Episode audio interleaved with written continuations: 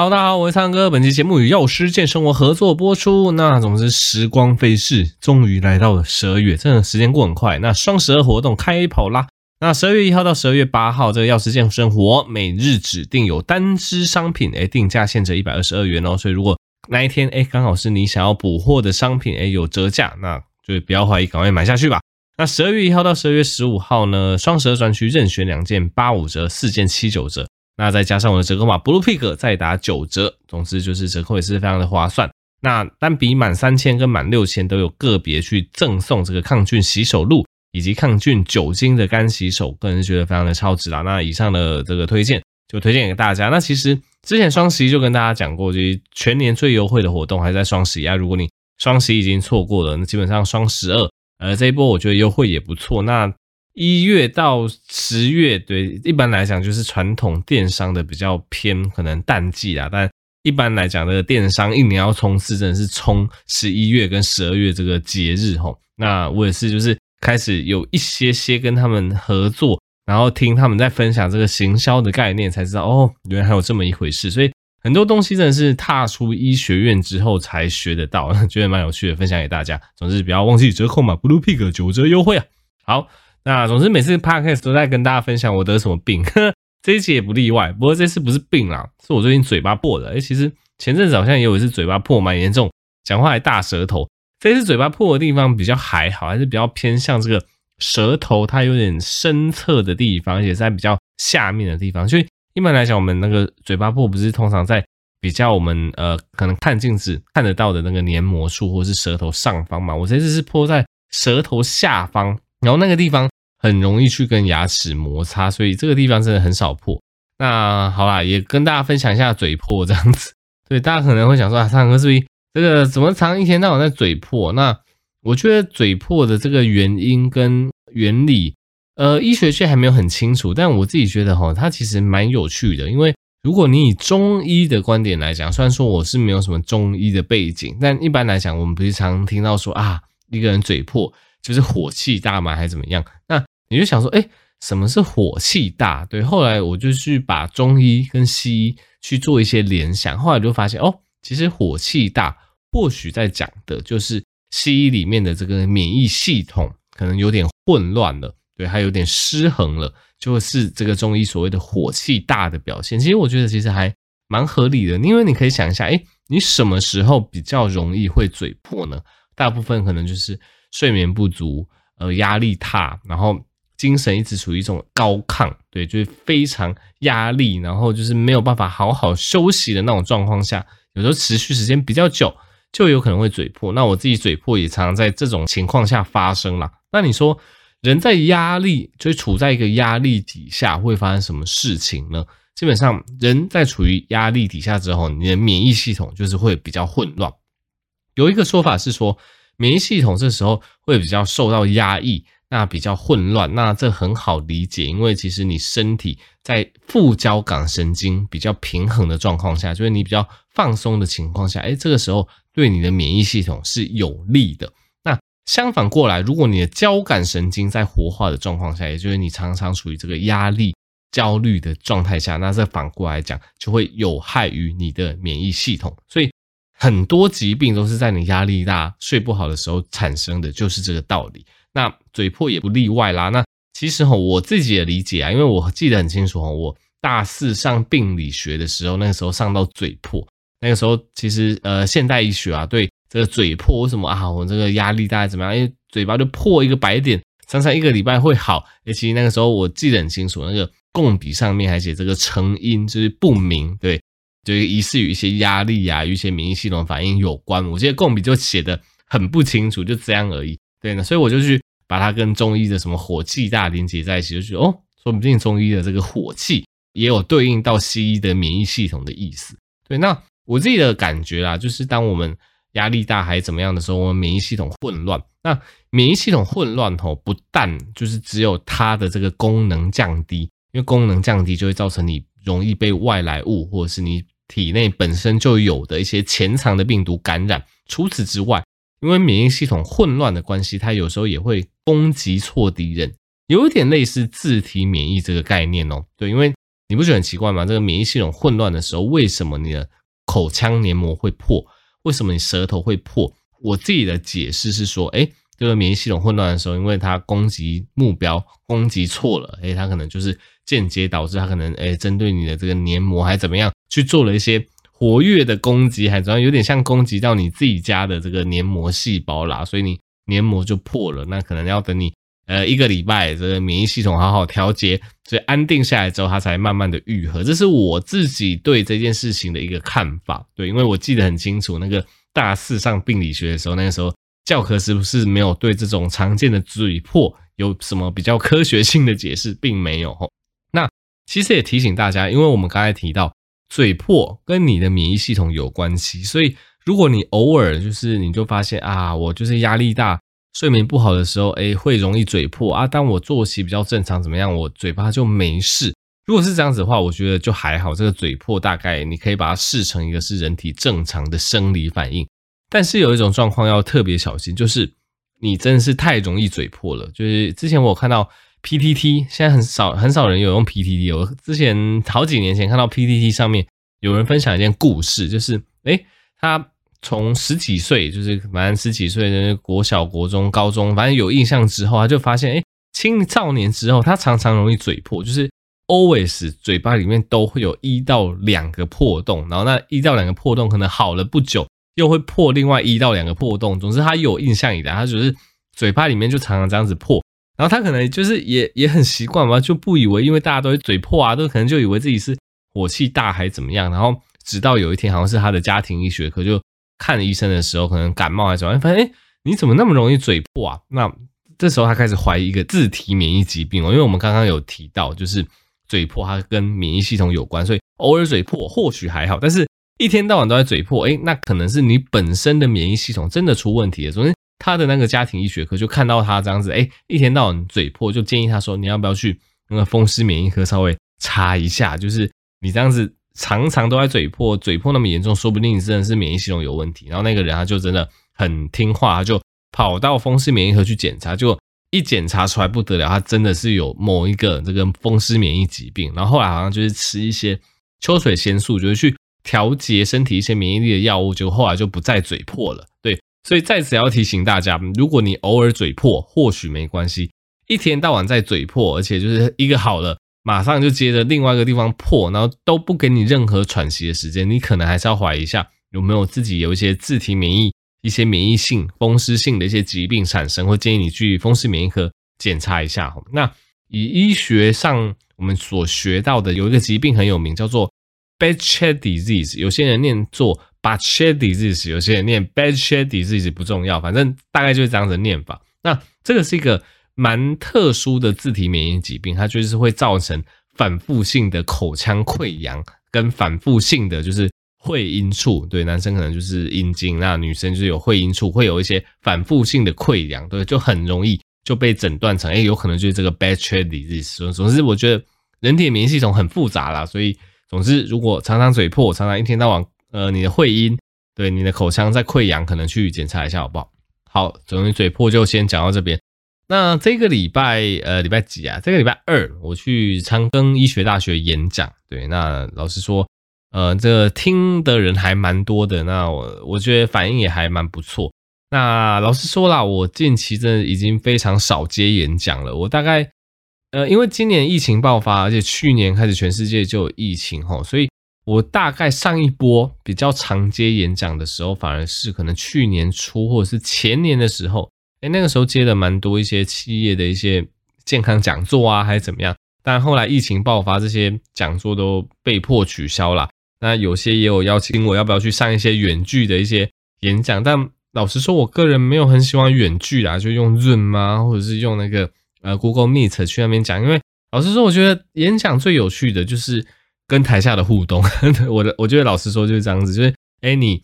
在这个演讲里面放一个梗啊，台下的人笑了，哎，你就觉得太棒了，这个梗有中，或者是你也是可以针对当下听众的反应去做一个呃适当的一个回馈。其实我觉得这才是演讲最有趣的地方。然后疫情之后，很多邀约都变成什么线上演讲、Zoom 演讲、Google Meet 演讲。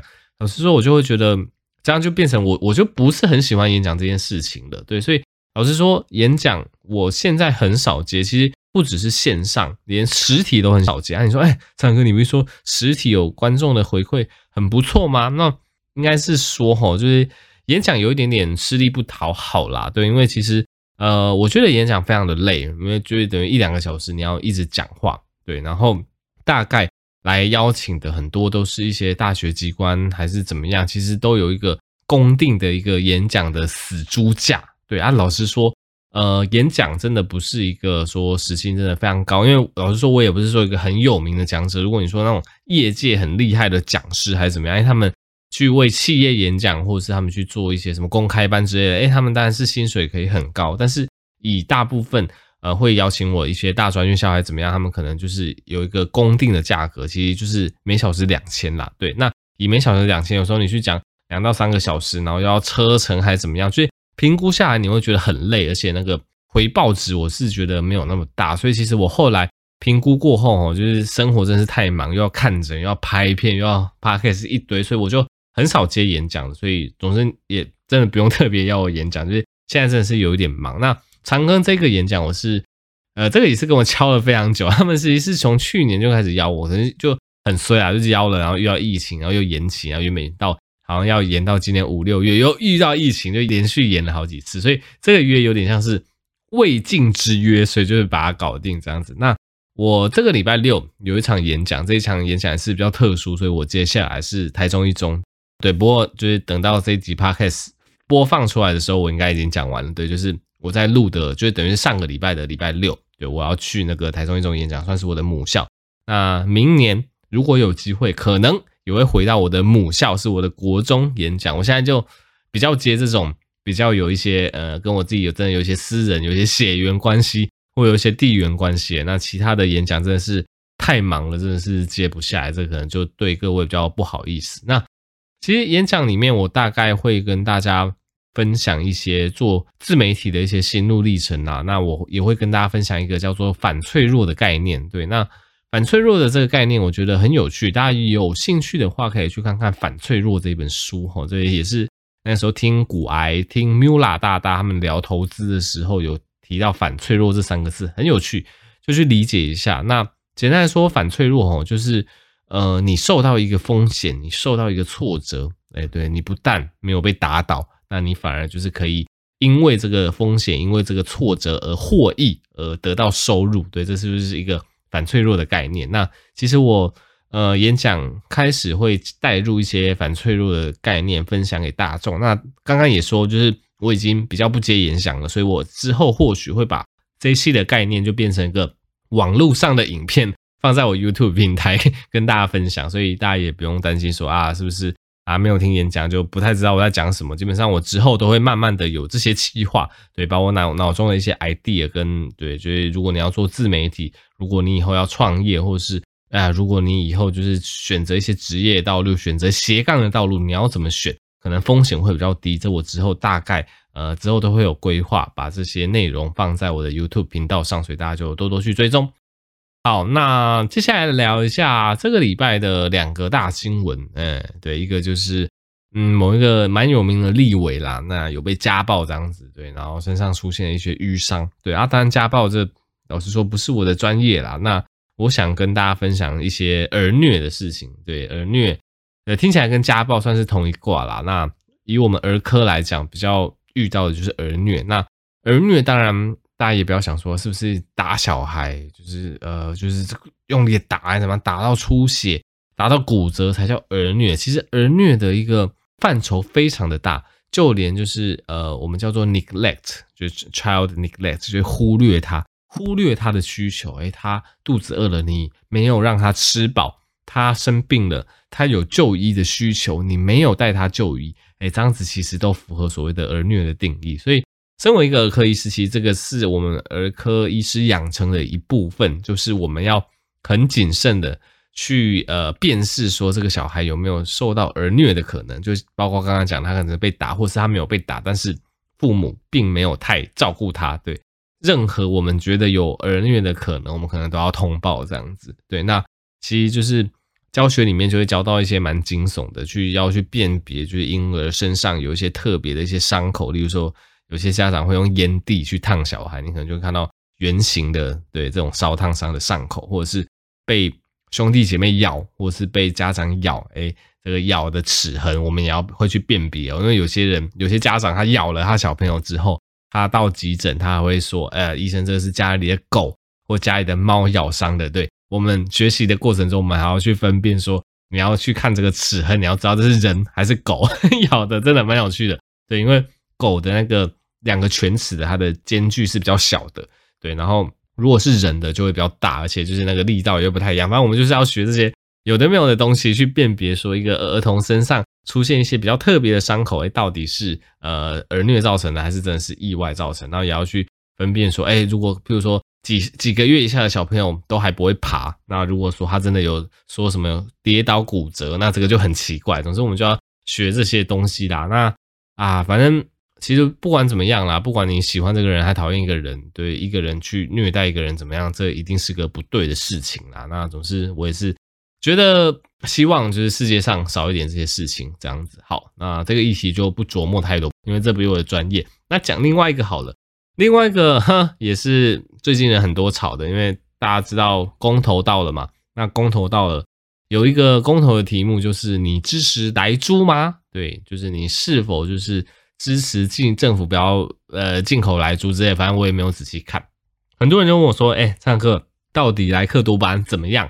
是不是很毒，还是怎么样？还是其实都还好？”那今天哈，今天刚好是那个辩论，就是那个苏志苏伟硕医师 VS 江志刚医师对的这一场，对啊，这一场呃，你可以稍微去稍微看一下啦。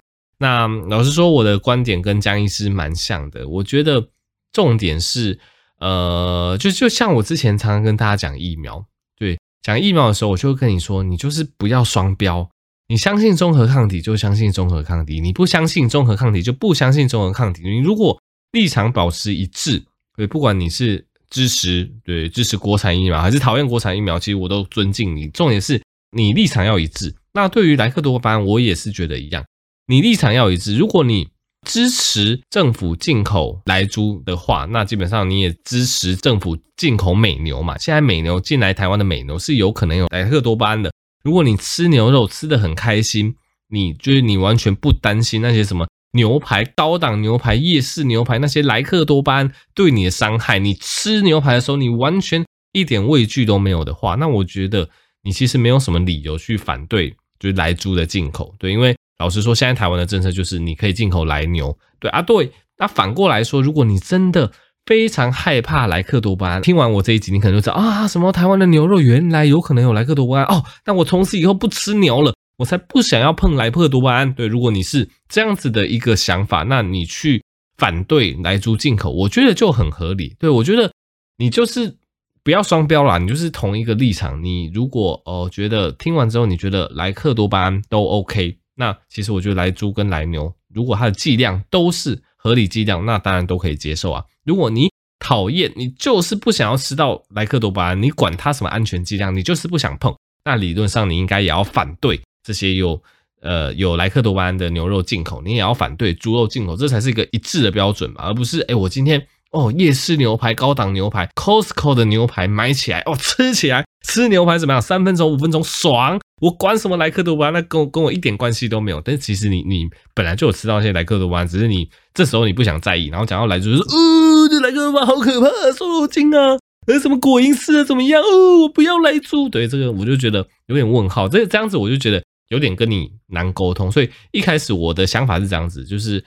本来我们的问题就要针对莱克多巴胺去做讨论。今天如果你要进莱克多巴胺，那就全部的肉都不要莱克多巴胺。哎，这这我也同意。如果你要一致就 OK 啊。如果都开放的话，那我们就是啊定一个标准，那要好好标示产地，让大家知道。那要确保吃进去的肉品，哎，这个剂量都符合安全值。我觉得这样也 OK。基本上就是统一标准就 OK，而不是在那边哦吃来牛没事，吃爽好吃爽这样子。啊、吃莱猪就不要，而不能进口之类的。我是觉得这比较符合我的想法啦。那再来，突然发现讲有点长哦。再来，你要讲到一个东西的毒性，就一定必须讲到剂量。对，这个这个观念，大概看我的频道应该也很熟啦。就之前不管是水中毒还是怎么样，就我们拿一个最简单的，就就连每天都在喝的水，喝太多都会水中毒了。对，你难道因为喝太多水会水中毒，你就说所以水是一个不好的东西，我们不要喝水吗？所以这就是为什么安全剂量以下那么重要。对啊，之前呢、啊，好像某一个电视上的名嘴，他也帮你计算出来了。他说：“哦，莱克多巴很可怕，你一个人每天只要吃六七碗以上的猪肝汤，你可能就会超过那个警示剂量。”对，然后那个时候看到这个言言论，我也是觉得，到底是谁每天会吃六七碗以上的猪肝汤？而且那个猪肝汤还不能只有两三片猪肝，那个猪肝汤要放满。堆满猪肝的猪肝汤六七碗，然后你要一天每天都这样吃，一直吃吃吃吃，可能吃好几个月，哎，你才会明显的超标这样子。而且大家要搞清楚哦，过量跟产生毒性这是两个不一样的概念。我举一个例子给大家听哦，这个普拿藤啊，普拿藤一般来讲，你去看药盒，他就跟你说一天可能吃四到六颗，所以简单来说，普拿藤这个药呢，吃六颗，超过六颗，我就会跟你说，哎。这样不行，你普拿藤过量喽。那请问你普拿藤吃个七颗八颗过量了，会不会产生毒性？这时候还不会。普拿藤吃到几颗才会产生毒性？这是一个冷知识，跟大家分享一下。大概要吃到二十颗左右，普拿藤才会产生所谓的肝毒性。对，所以基本上过量跟产生毒性，它又是一个非常大的一个差距。意思就是说，今天呃政府或者是不管是哪一个国家的政府，它定一个莱克多巴胺吃到这个量，诶，会超过上限，诶，可能就是建议不能吃这这个量啊。一旦你吃超过这个量，会产生毒性吗？这时候其实也还不会产生毒性的剂量呢，远比这个安全上限的剂量哦，可能还超过个可能五倍、十倍有。各个食品、各个添加物的法规都是这么定的，因为讲求安全嘛，我们怎么可以就是？稍微超过剂量，稍微超过上限剂量就产生毒性，这样子太可怕了。这样每个人都想说，哦，我可以吃到那个剂量，结果他一吃超过就产生毒性，所以不可能会这样子定。我们所定的那个就是超过安全剂量的警示，即使是那个剂量，对我们身体基本上也还不会有什么危害，除非吃超过建议剂量的可能十倍、二十倍以上，才可能对身体产生危害。所以这个概念也给大家稍微了解一下啦，就是。不管怎么样，法规大概都是这样子定，所以即使是超过食用的上限，你一天吃个六七碗猪肝汤，真的超过上限了，那个离有毒剂量还是非常大的一段距离的齁。所以一以上这两个观点，我本人是没有说非常反对这件事情。对，我觉得就是要确保每一份猪肉，然后每一份牛肉，它的产地标示清楚。而且要让民众知道说，这份肉到底含不含莱克多巴胺，然后它的莱克多巴胺的这个剂量当然也要符合标准。我觉得让民众都知道，民众自己选择，这样就 OK 了。因为不管怎么样啦，就是上限就定在那边，不要吃超过上限。即使吃超过上限，离有毒的剂量也有非常大的一段距离啦。所以，呃，然后再加上你也不要双标准，是大家吃牛都吃那么久，你有真的很害怕说莱克多多巴胺对你的。危害吗？我自己是没有啦。啊。当然，如果你很担心，你去反对这个就是进口来猪，我就觉得很合理。我的看法大概是这样子。好，对，不知道大家有没有 catch 到？好了，那总之这期就稍微长一点，就讲到这边了。那喜欢各位学知，欢迎订阅我的频道。那订阅我的方格子平台，购买新书以支持要实践生活保健食品，折扣码 bluepig 九折优惠。好，那我们就下集再见喽，拜拜。